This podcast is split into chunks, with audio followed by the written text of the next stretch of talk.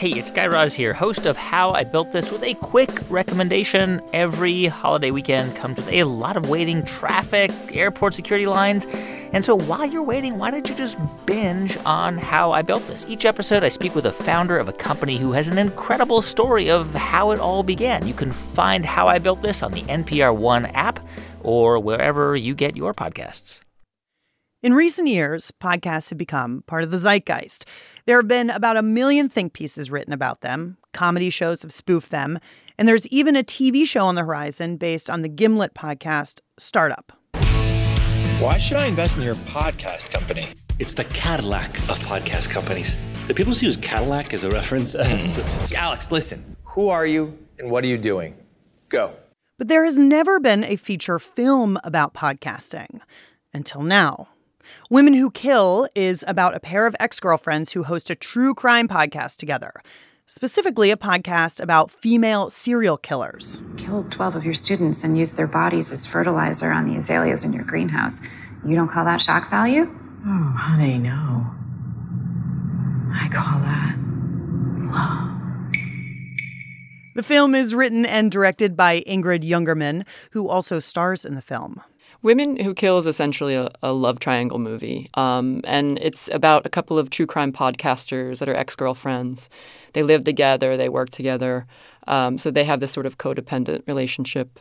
And then one of them, the character that I play, Morgan, um, meets a new woman and falls for her pretty hard and fast. And Mm-hmm. so as that relationship continues, the, the ex girlfriends start to think that maybe she's a murderer as well.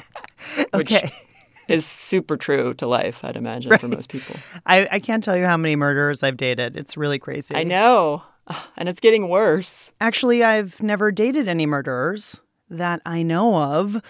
Anyway, Jungermann wanted her main characters to be working on a project together, and podcasting made the most sense.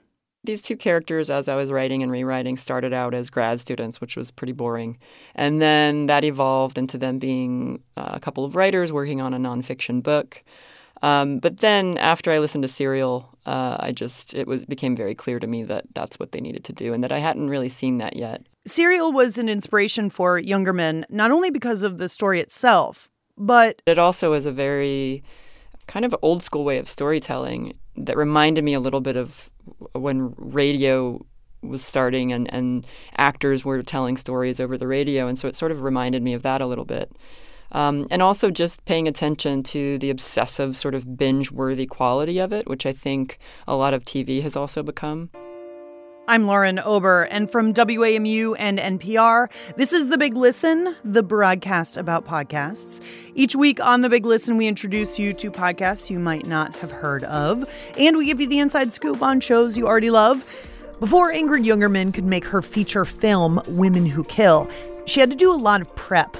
And part of that prep was listening to podcasts. I think there was like a list of five where I just wanted to listen to the cadence She figured her main characters, true crime podcasters Morgan and Jean, would have a public radio sound to their narration and their diction. They're sort of more NPR types as far as the way they talk. Um, I feel like their demographic would be sort of like the serial or NPR demographic. I'm Morgan. I'm Jean, and we are Women Who Kill. We're going to hear more from Ingrid Jungermann about her film in a bit, but now we're going to turn our attention to a different kind of production. It's called The Nod, and it's all about the many dimensions of the Black experience. From Gimlet Media, this is The Nod.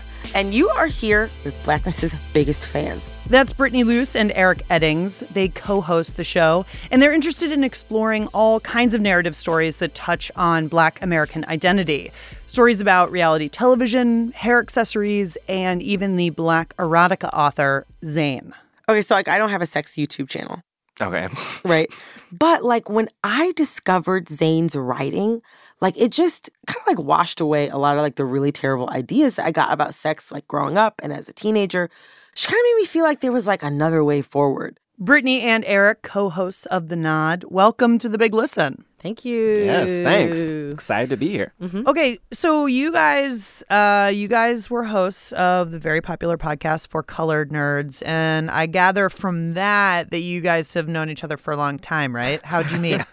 Too long.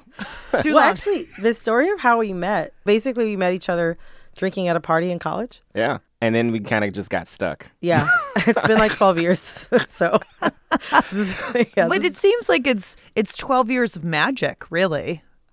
Well, that's I mean that's one way to look at it. I Yeah. mean, we, our our friendship is one you know that's very like familial in Yes, the sense. So like, you know, I mean, what you call magic, we call a lot of arguments and making up. Right. But but yeah, it's been you know it's been great. So so you did that project together, but now you have a new project with Gimlet called The Nod. What is the name all about? It's like a, I I mean, it comes from like what is often like lovingly referred to as like the uh, the Negro nod, um, but basically it's just like when usually when two black people see each other in a space, like there's like an acknowledgement. It's you know it's just a subtle tilt of the head Yeah. uh, that has like just like been with us for a long time. a time. long time. Yeah. Uh, and so we saw that as like we, we kind of love the feel that feeling that like feeling of familiarity, you know, of like community, of comfort. Um, and that's kind of what we're trying to bring to the show. So we thought it fits. And also it's like a it's like a nod to black culture. Yeah, yeah. Um, in in in in my estimation, your show is like the first podcast to take a like a deep narrative journalistic dive into Black life in America and sort of all of its complexity. And I wonder what the inspiration was for the show. Um, that's a really interesting question because it's like like inspiration is such a funny word in this context because it's like what we are reporting on with the nod and the stories that we're telling are so much a part of just the things that we're naturally interested in. And and, and in some cases like things that are just you know as simple as like commonplace household objects that you know that we've had some relationship to for our entire lives like in the case of the episode that we made about do rags like there's the, it's it's like almost difficult to really pinpoint any particular source of inspiration. It's sort of like the show is an extension of the conversations that we have with each other and with our friends and families but also like of just our particular curiosities about like you know where where exactly we you know even shaped this whole thing called identity Now, in in your show, I like that um, that you say that you are Blackness's biggest fans, and I wonder what that actually means. Well, I mean, the thing about it is, I think we have a, a very kind of yes and approach to blackness in the sense that like it's it's inclusive, and you know we love like we we genuinely have a love and appreciation for all parts of it, and so in that in the in the sense that we're telling these stories or you know uh, and leading people through black culture, like we really are like champions of it. Like Yeah. you know that's it's it's, it's pretty legit. Yeah, like we're we're like we're happy to be here, man. Like we're just like like we're we're like the fact that I get to wake up every day and be black is just such a beautiful and exciting thing. And But professionally, you also get to be professionally black now too. Yeah, I mean, I was professionally black before. it's always been work. But you know, you know what I mean. Like that is your like your your job now is is basically sort of delving deeply into aspects of Black culture that maybe like you had questions about or or you didn't. You know, maybe you you wanted to know more about, and now you get paid to do it. Yeah, and that's I mean honestly it's been it's been fascinating. Like I actually had to we uh you Br- Brittany mentioned this episode we did on do rags, but like while recording I had to stop. I'd be like, wait, this is actually just a this is a nice moment. Like like I'm reminiscing about do rags and like you're you're paying me to do that. Yeah. Is always a, it's a great feeling. yeah. I know you have a favorite durag memory. Oh yeah. Uh it's uh Cam'ron on Rap City, the basement, the moment when he freestyles. This was a very significant moment in my life, if I'm being honest. Please share with the class. Share with the class. I'm just gonna pull it up real quick. Dipset, Rap City, the basement. We'll break it down real quick, yo.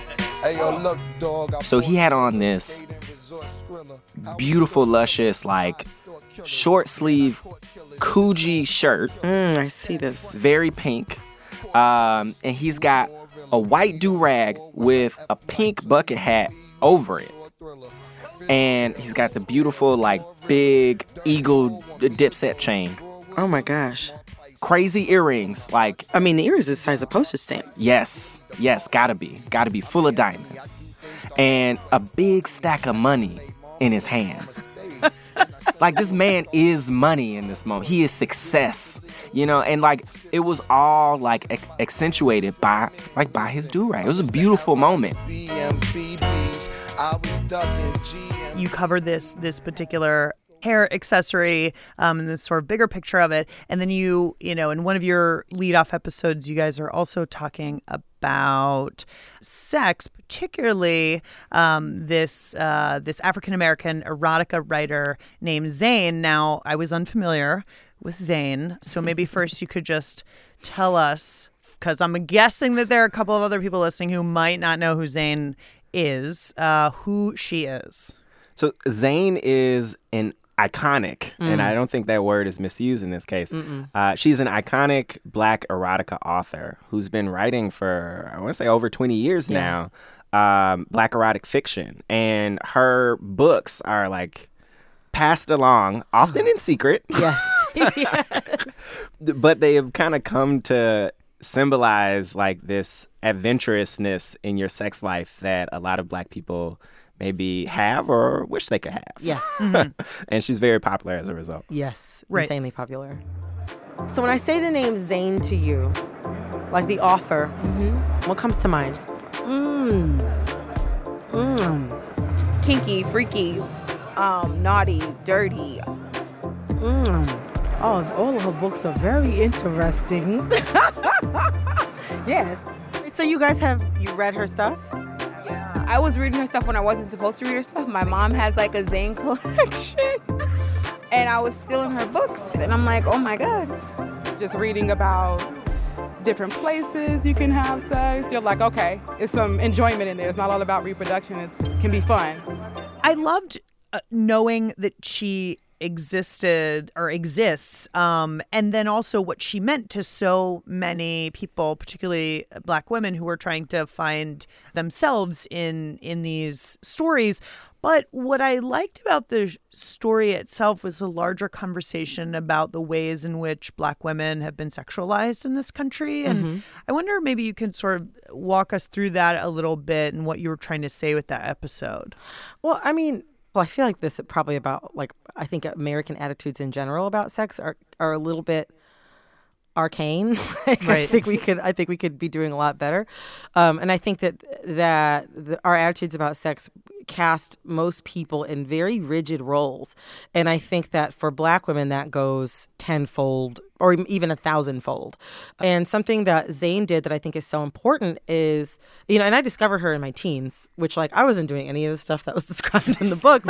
but wi- I think without realizing it, reading her work was the first time like she that I saw black female sexuality and like black female sexual agency centered.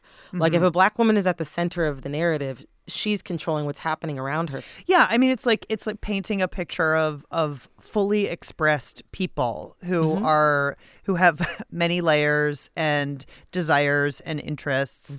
Uh, I I think your job perhaps seems kind of daunting um, because you know there are a million different directions you can go because you know blackness black culture here in america is not monolithic certainly and um and so you know how are you determining what types of stories you want to unpack I actually don't see it as daunting. I actually, I mean, I think we both are kind of excited by that prospect. You know, like it, it just means that the opportunities are so broad. right Uh, in terms of what we lean towards, you know, in terms of our interests, I think, I honestly think a lot of it is is surprise and things mm-hmm. that people often discount. Mm-hmm. Like, for instance, Zane, you know, like it's, you know, it's an erotica novel. Like, you know, typically those are not, this is not high literature, you know, quote mm-hmm. unquote.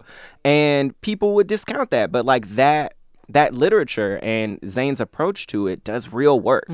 Um, and you know, we wanted to dive back into that conversation and say, hey, no, no, like this, like she deserves some serious respect here. Um, and so I think those are the those are the stories we often want to fight for. But that said, we're also kind of looking for kind of the more, I guess, minute or mundane things. Like Mm-hmm. it's an opportunity to tell like a like a like hit every bucket. Like that for me, that's super exciting. Brittany Luce and Eric Eddings are the co hosts of The Nod from Gimlet Media. To find out more about their show, check out biglisten.org. Now, remember our pal Ingrid Jungermann from the top of the show? She's the writer, director, and star of a feature film about a pair of true crime podcasters. They host the fictional show called Women Who Kill. Jungermann's character Morgan co hosts the podcast with her ex girlfriend Jean, played by Ann Carr. For the show, they interview convicted killers. So we should get started. For each episode, we interview a, a female murderer to get her side of things. Who else have you interviewed? We got a chance to speak with Josephine Walker right before she died. Oh, she's the one who clipped the lady's nails right before she stabbed them in the heart. She was good.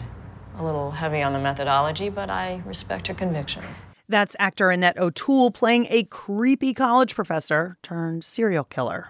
We also had a, a great chat actually with Debbie Kane. Oh, there's an overrated. She had a higher victim count than you do. Sweetheart, if I was going for quantity over quality, I would have taught at community college. Debbie is one of the most notorious female serial killers who ever lived. I went to community college. Debbie is an entitled who stole a bunch of babies and tossed them in the trunk of her Volvo. The movie is campy and satiric and a perfect send up of a lot of groups of people podcasters, Brooklynites, food co op members, lesbians, cyclists, all of which Jungermann happens to be, except a podcaster. But she's an indie filmmaker, so that's close enough for me. All the things that I am part of and and do do, uh, essentially were things that I wanted to poke fun at, mostly because I'm part of that.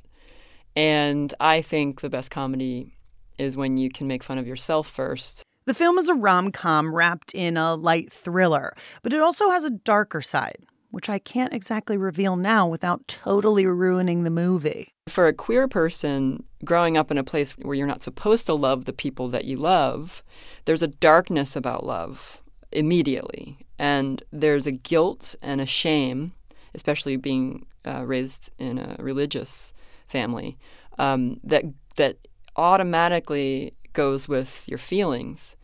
Um, and I think because of that history that I have and my associations with love and queerness and that self loathing you have to work through means that love looks quite different for us. We're going to take a quick break now, but stick with us because later we'll hear from LeVar Burton, the legend behind Reading Rainbow, about why he's always enjoyed reading aloud. For me, it is pretty pure storytelling.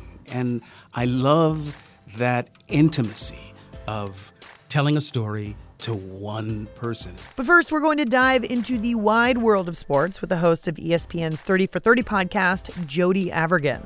The whole ethos is really to tell sports stories, mostly historical sports stories, and revisit them and add layers of complexity, talk about the cultural impact, the societal impact. It's not about stick and ball, what happens on the field. That's coming up next. Don't go anywhere, or else. Just kidding. This is NPR.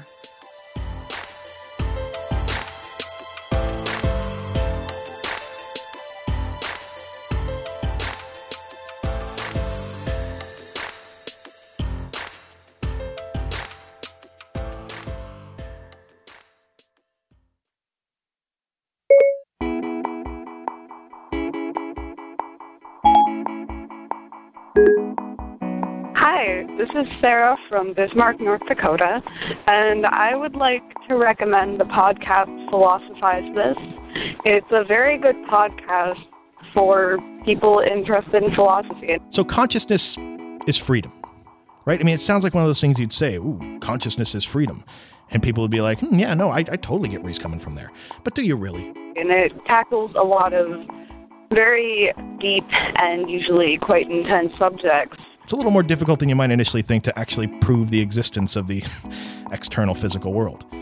Tons of thinkers have taken a crack at it, but the problems all begin in the same place. The problem is, once you make that distinction between consciousness and the world, it becomes extremely difficult to say with any level of certainty that what you're perceiving is really the world and not just the world as it appears to you. And I highly recommend that. Thank you. Have a good day. Hey, pals, welcome back to The Big Listen. I'm Lauren Ober, and Sarah from Bismarck, North Dakota, loves the show Philosophize This. But what do you love? Let us know on the pod line. The number is 202 885 Pod 1. I actually cannot wait for your message. In 2009, ESPN began airing a series of documentary films in celebration of the sports network's 30th anniversary. They called the series 30 for 30. 30 films made by 30 filmmakers to commemorate 30 years of ESPN. The series has continued over the years well beyond the original 30 films. They've explored everything from Chris Evert and Martina Navratilova's friendship to Dewey Bozella's reign as the light heavyweight boxing champ of Sing Sing Prison to the rise of sports radio jocks Mike and the Mad Dog. For nearly 20 years, they were the gold standard. But it's status but, it's, but the owners don't want that, Mike. All of the thousand stations that do sports talk owe their birth to Mike and the Mad Dog. Naturally, with the boom in podcasts, it made sense to turn the successful franchise into an audio show. The 30 for 30 podcast is hosted by Jody Avirgan and features stories about decathletes Dan and Dave, an all women's trek to the North Pole, and the guys behind those Yankee Suck t shirts, to name a few. The Yankees represent pinstripes, like, you know, Wall Street, Rudy Giuliani, like everything that sucks. Jody Avirgan, host of the 30 for 30 podcast, who does not suck.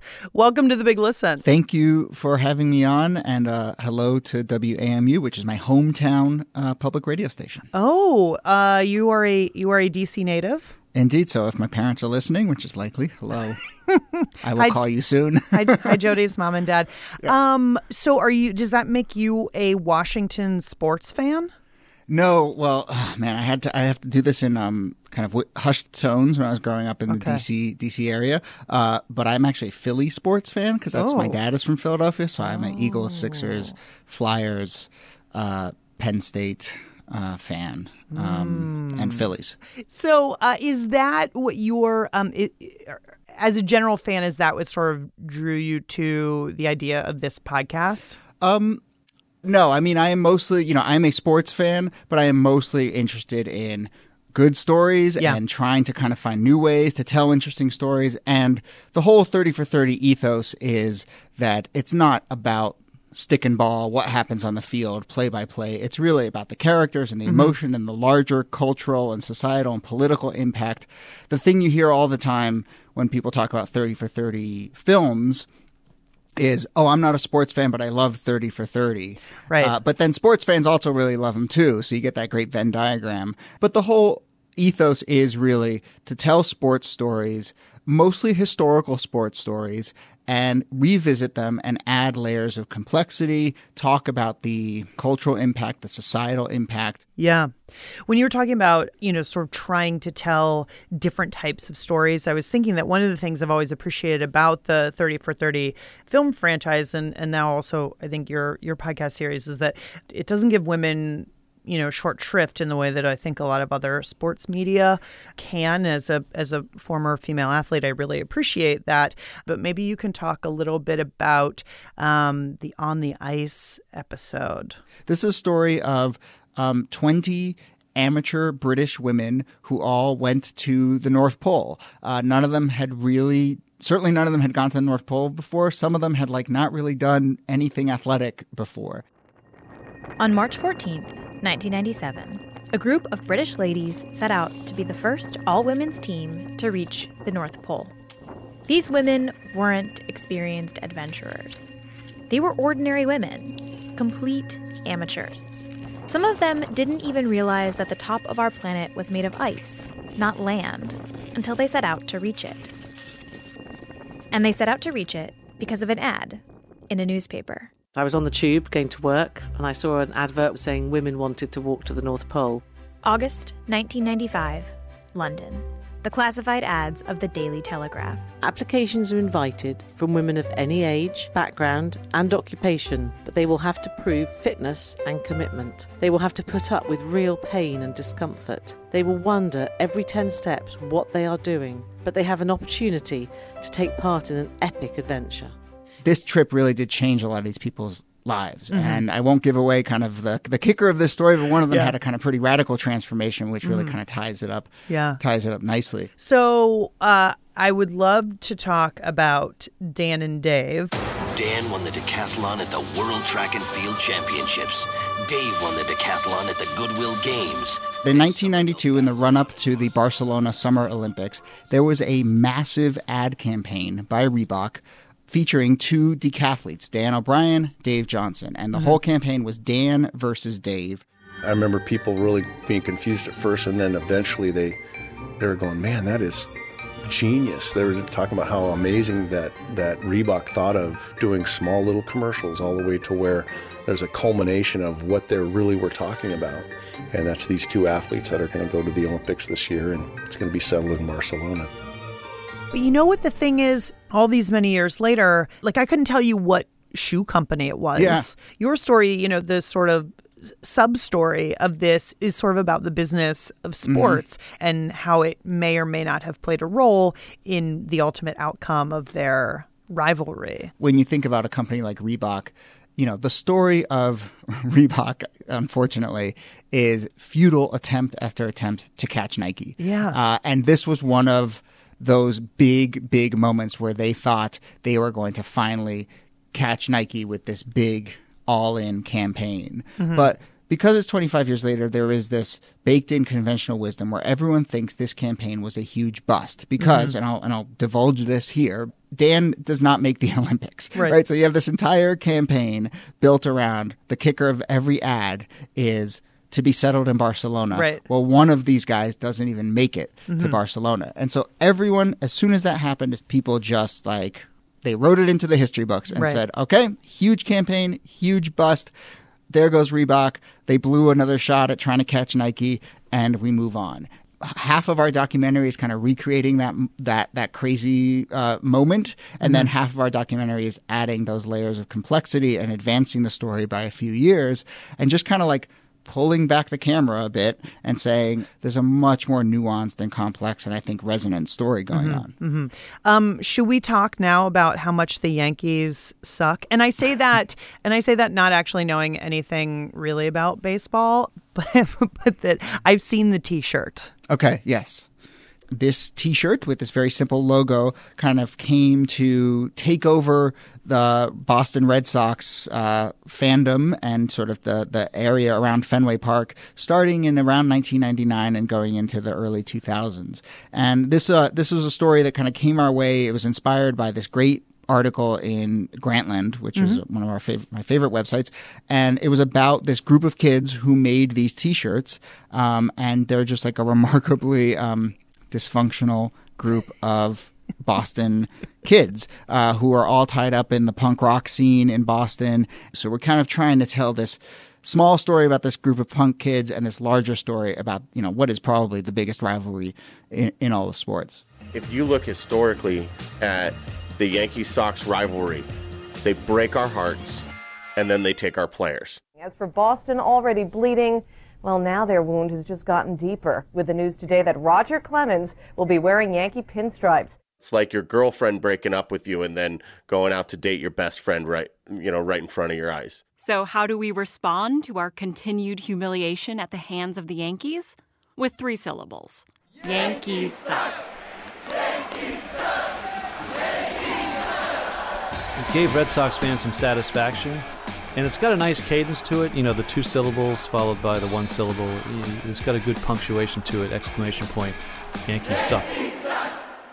It's basically telling the story of what's happening um, while the games are going on, but it's not Mhm. the game itself. It's like if Yeah. you actually shifted the camera over here, this is what you would see. You would see these guys like selling bootleg T-shirts as if it was um, like if as if they were you know selling drugs on the corner. Uh, Yeah. which I which I thought was delightful because I mean so much of sports isn't just you know what is happening on the field or the court. It's everything on the periphery of of the game itself. Yeah, the sports and and the rivalry is really just a platform on which to kind of like glom on a lot of the other kind of things that matter in your life. Yeah.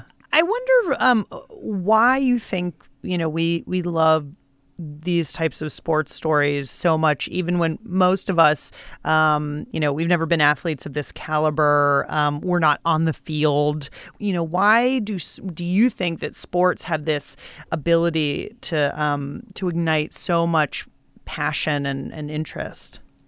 this is a very deep think question. Uh, at some fundamental level, it's a platform on which you know we can there's a there's a it's a shortcut to have a collective experience you know a lot of the other things in our world where we look for affinity and we look for camaraderie and we look for you know a shared interest it takes it takes work to kind of get on the same page with someone else and to really get to know them whereas if you just all kind of decide that you care about the same thing and that thing happens to be a sports team then you can go to like step two or three of your relationship Yeah. and start to like you know actually interact with each other um, and so that i think as fans is a huge part of this Yeah. um, is you know just like here's this shared space in which we can then be you know human beings interacting Mhm. with each other and a lot of times that goes away from the game as you said and and it's it's about the you know the other elements that we bring to that Jody Avirgan is the host of ESPN's 30 for 30 podcast. To find out more info about the show, hit up biglisten.org. It's time for another super quick break, but when we come back, we're going to talk to everyone's favorite reader, LeVar Burton. For me, literacy is akin to being free. If you are literate in at least one language, then you have the wherewithal to be a lifelong reader. And a lifelong reader is, in my definition, a very dangerous individual. That's coming up in a sec. Stick around. This is NPR.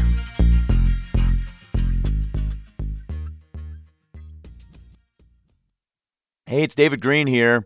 I hope you will start your day tomorrow with Up First. It's the morning news podcast from NPR. When news is moving really fast, Up First is a quick morning update on what happened. It's really what you need to start your day. So wake up with Up First tomorrow morning. You can find it on the Apple Podcast app on your phone.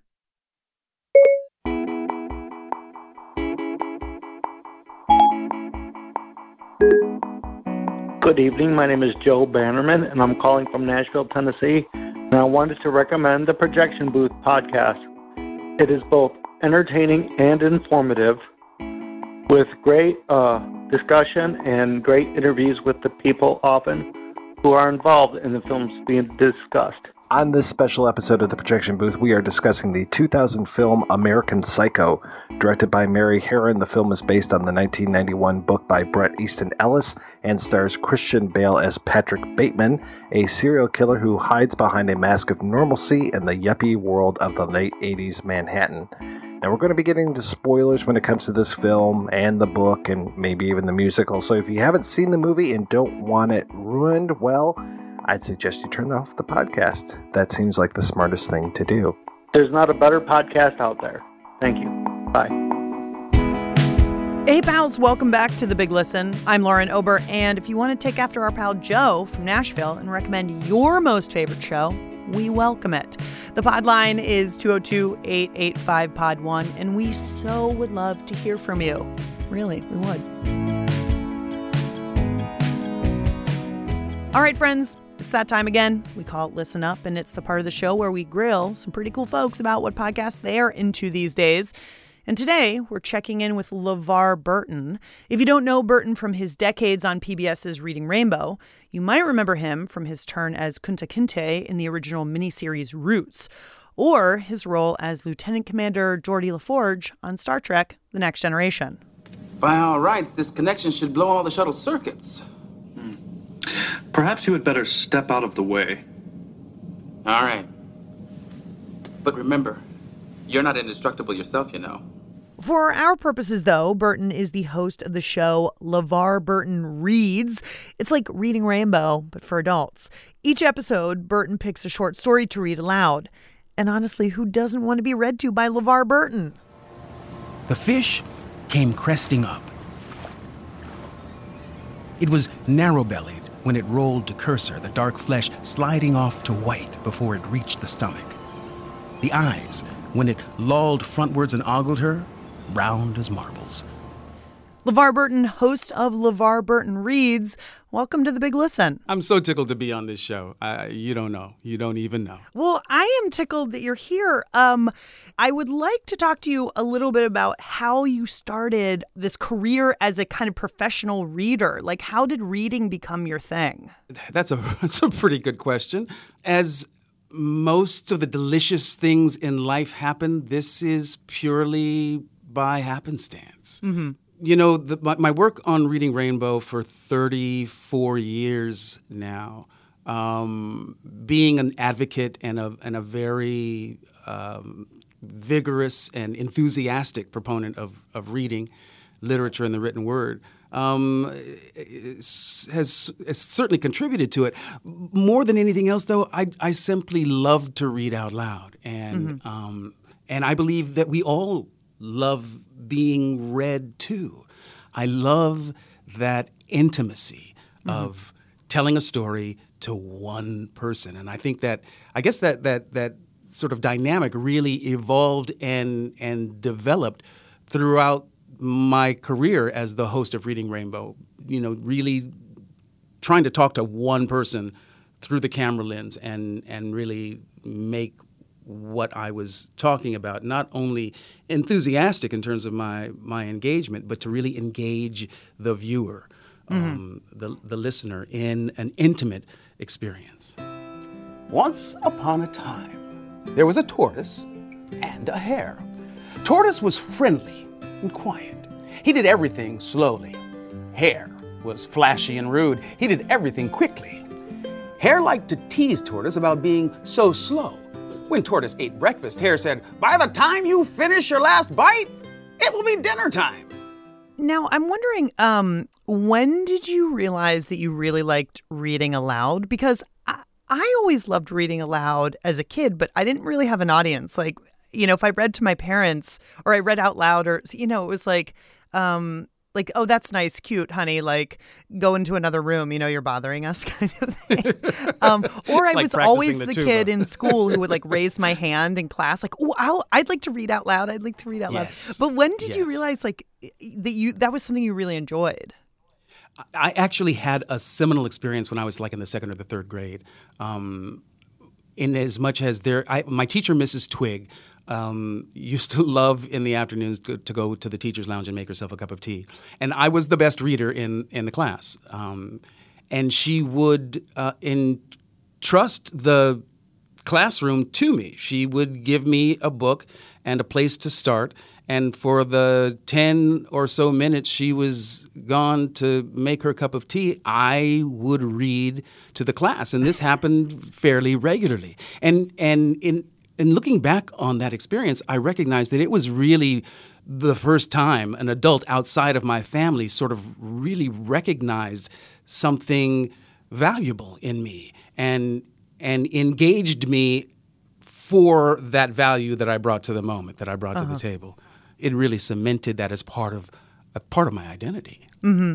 And then, did reading out loud for you sort of bleed into acting? I mean, it's all sort of performance, isn't it? Yeah, yeah, absolutely. Well, earlier in my career, before I became an actor, I was uh, studying for the priesthood. I was in, in the Catholic seminary, and so mm-hmm. reading and and and um, and public speaking, orating. I mean, it was all a part of that world that I was immersed in. And it was while I was in the seminary that I discovered theater arts and, and acting for the first time. And it, it, it changed my life. I mean, it, it literally changed the direction of mm-hmm. my life away from mm-hmm. the clergy and into performing arts.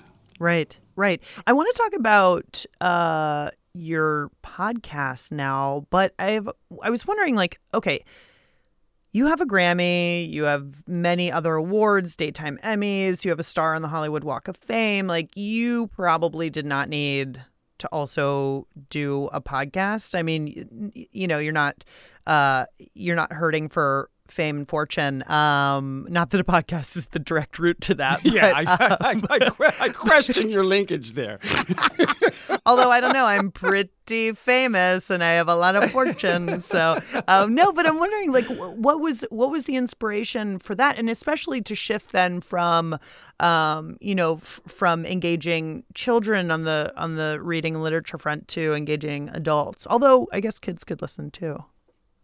Well, it, it, it's really, really very simple. My motivations for doing the podcast are that I wanted to do something that I could sink my passion into. Hi, I'm LeVar Burton, and I'm here in room 24 and here on Kickstarter so that together we can bring Reading Rainbow back for every child, everywhere. One of the things I learned doing the, the Kickstarter back in 2014 was that there was an army of adults now who grew up on Reading Rainbow who treasured that experience. It was like Yeah. a, a part of their childhood that just was sweet.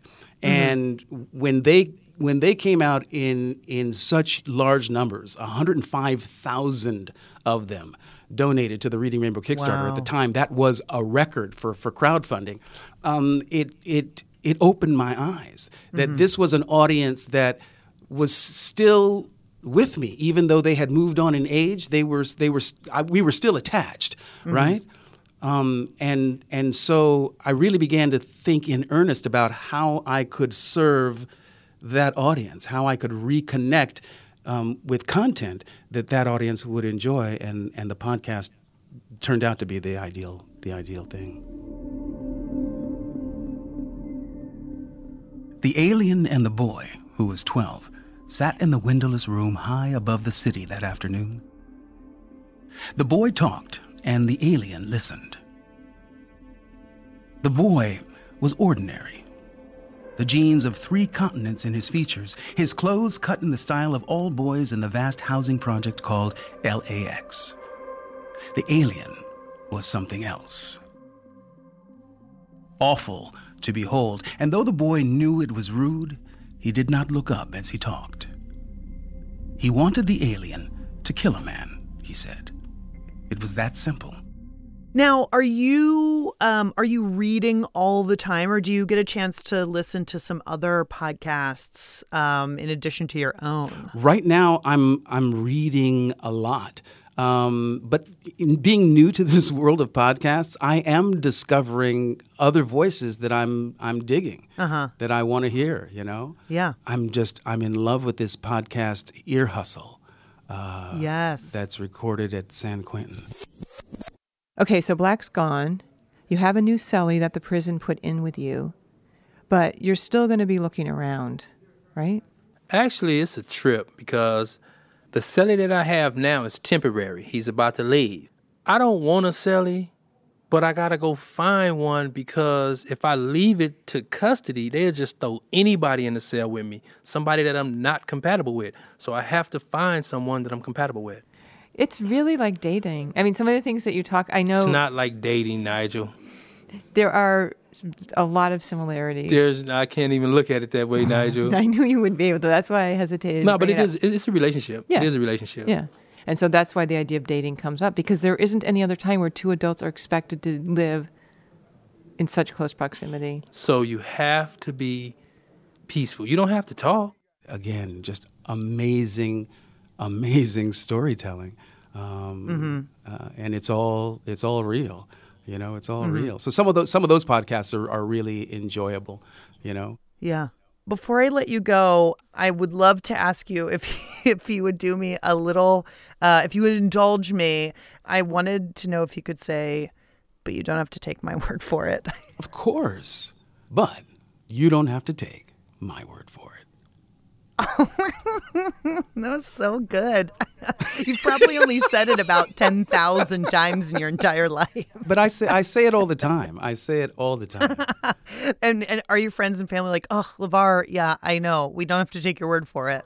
yes, they are. On Twitter, people say, you know what? I, I always did take your word for it, LeVar. That's it's true. I always did. That's true. Of course, people took your word for it because it was like gospel, especially when you were a kid, you know? But the importance for me of that phrase is that I always encouraged the audience to find out for themselves, pick up a book, Yeah. take a look, right? That, Right. you see, for me, literacy is akin to being free. Yeah. If you are literate in at least one language, then you have the wherewithal to be a lifelong reader. And Yeah. a lifelong reader is, in my definition, a very dangerous individual. We live in an era where alternate facts are a part of our everyday lives. Mm-hmm. So, not taking my word for it or anybody's word for it, for that matter, is really important to me because you cannot have a functioning democracy unless you have an informed electorate. Butterfly in the sky. I can go twice as high.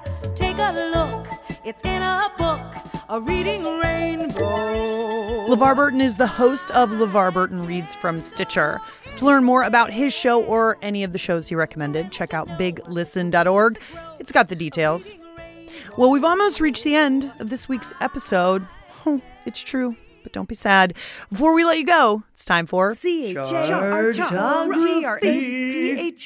Chartography is our 60 second mapping of the Apple podcast charts, but we're not looking at number one or even number 100. You're looking at number 289. And if your podcast has reached number 289, go buy yourself an ice cream and pat yourself on the back, because that is pretty great. Okay, so this week was, oh boy, where's my notebook? Just came back from vacation. Like, okay.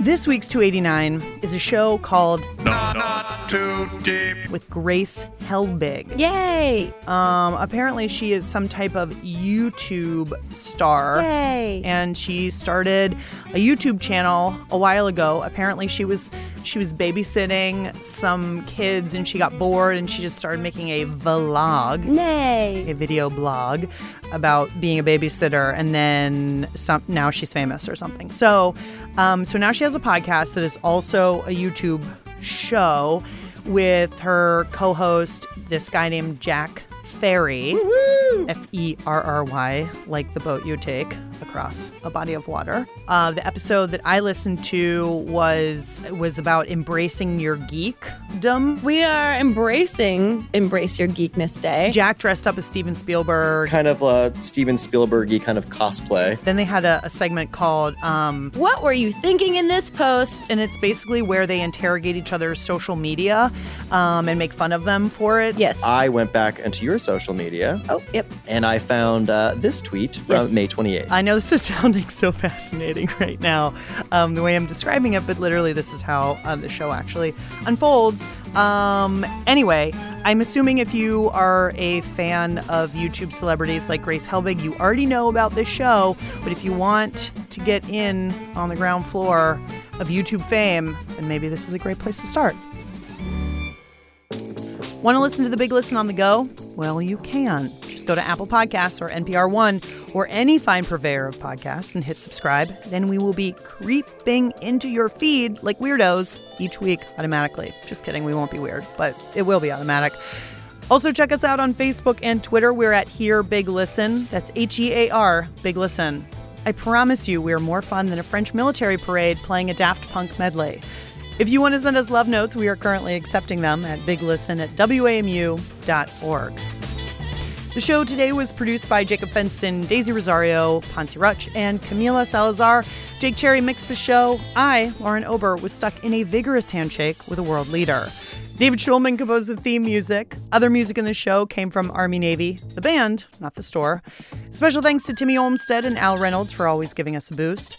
The Big Listen is the brainchild of boss lady Andi McDaniel and her boss man JJ Yore and is produced by WAMU and distributed by NPR in Washington, D.C., capital of America. And now, a few final thoughts from Ingrid Jungermann, writer, director, and star of the feature film Women Who Kill, about a pair of true crime podcasters. It's a cautionary tale of sorts for anyone trying to make a podcast. Don't get too wrapped up in it because it could get dangerous. I think specifically this podcast that they do overtakes them completely. And they become essentially the people that they are interviewing in a way. Mhm. Um, it all becomes sort of this neurotic mess where essentially, in the end, Morgan and Jean sort of their end is also of their own making.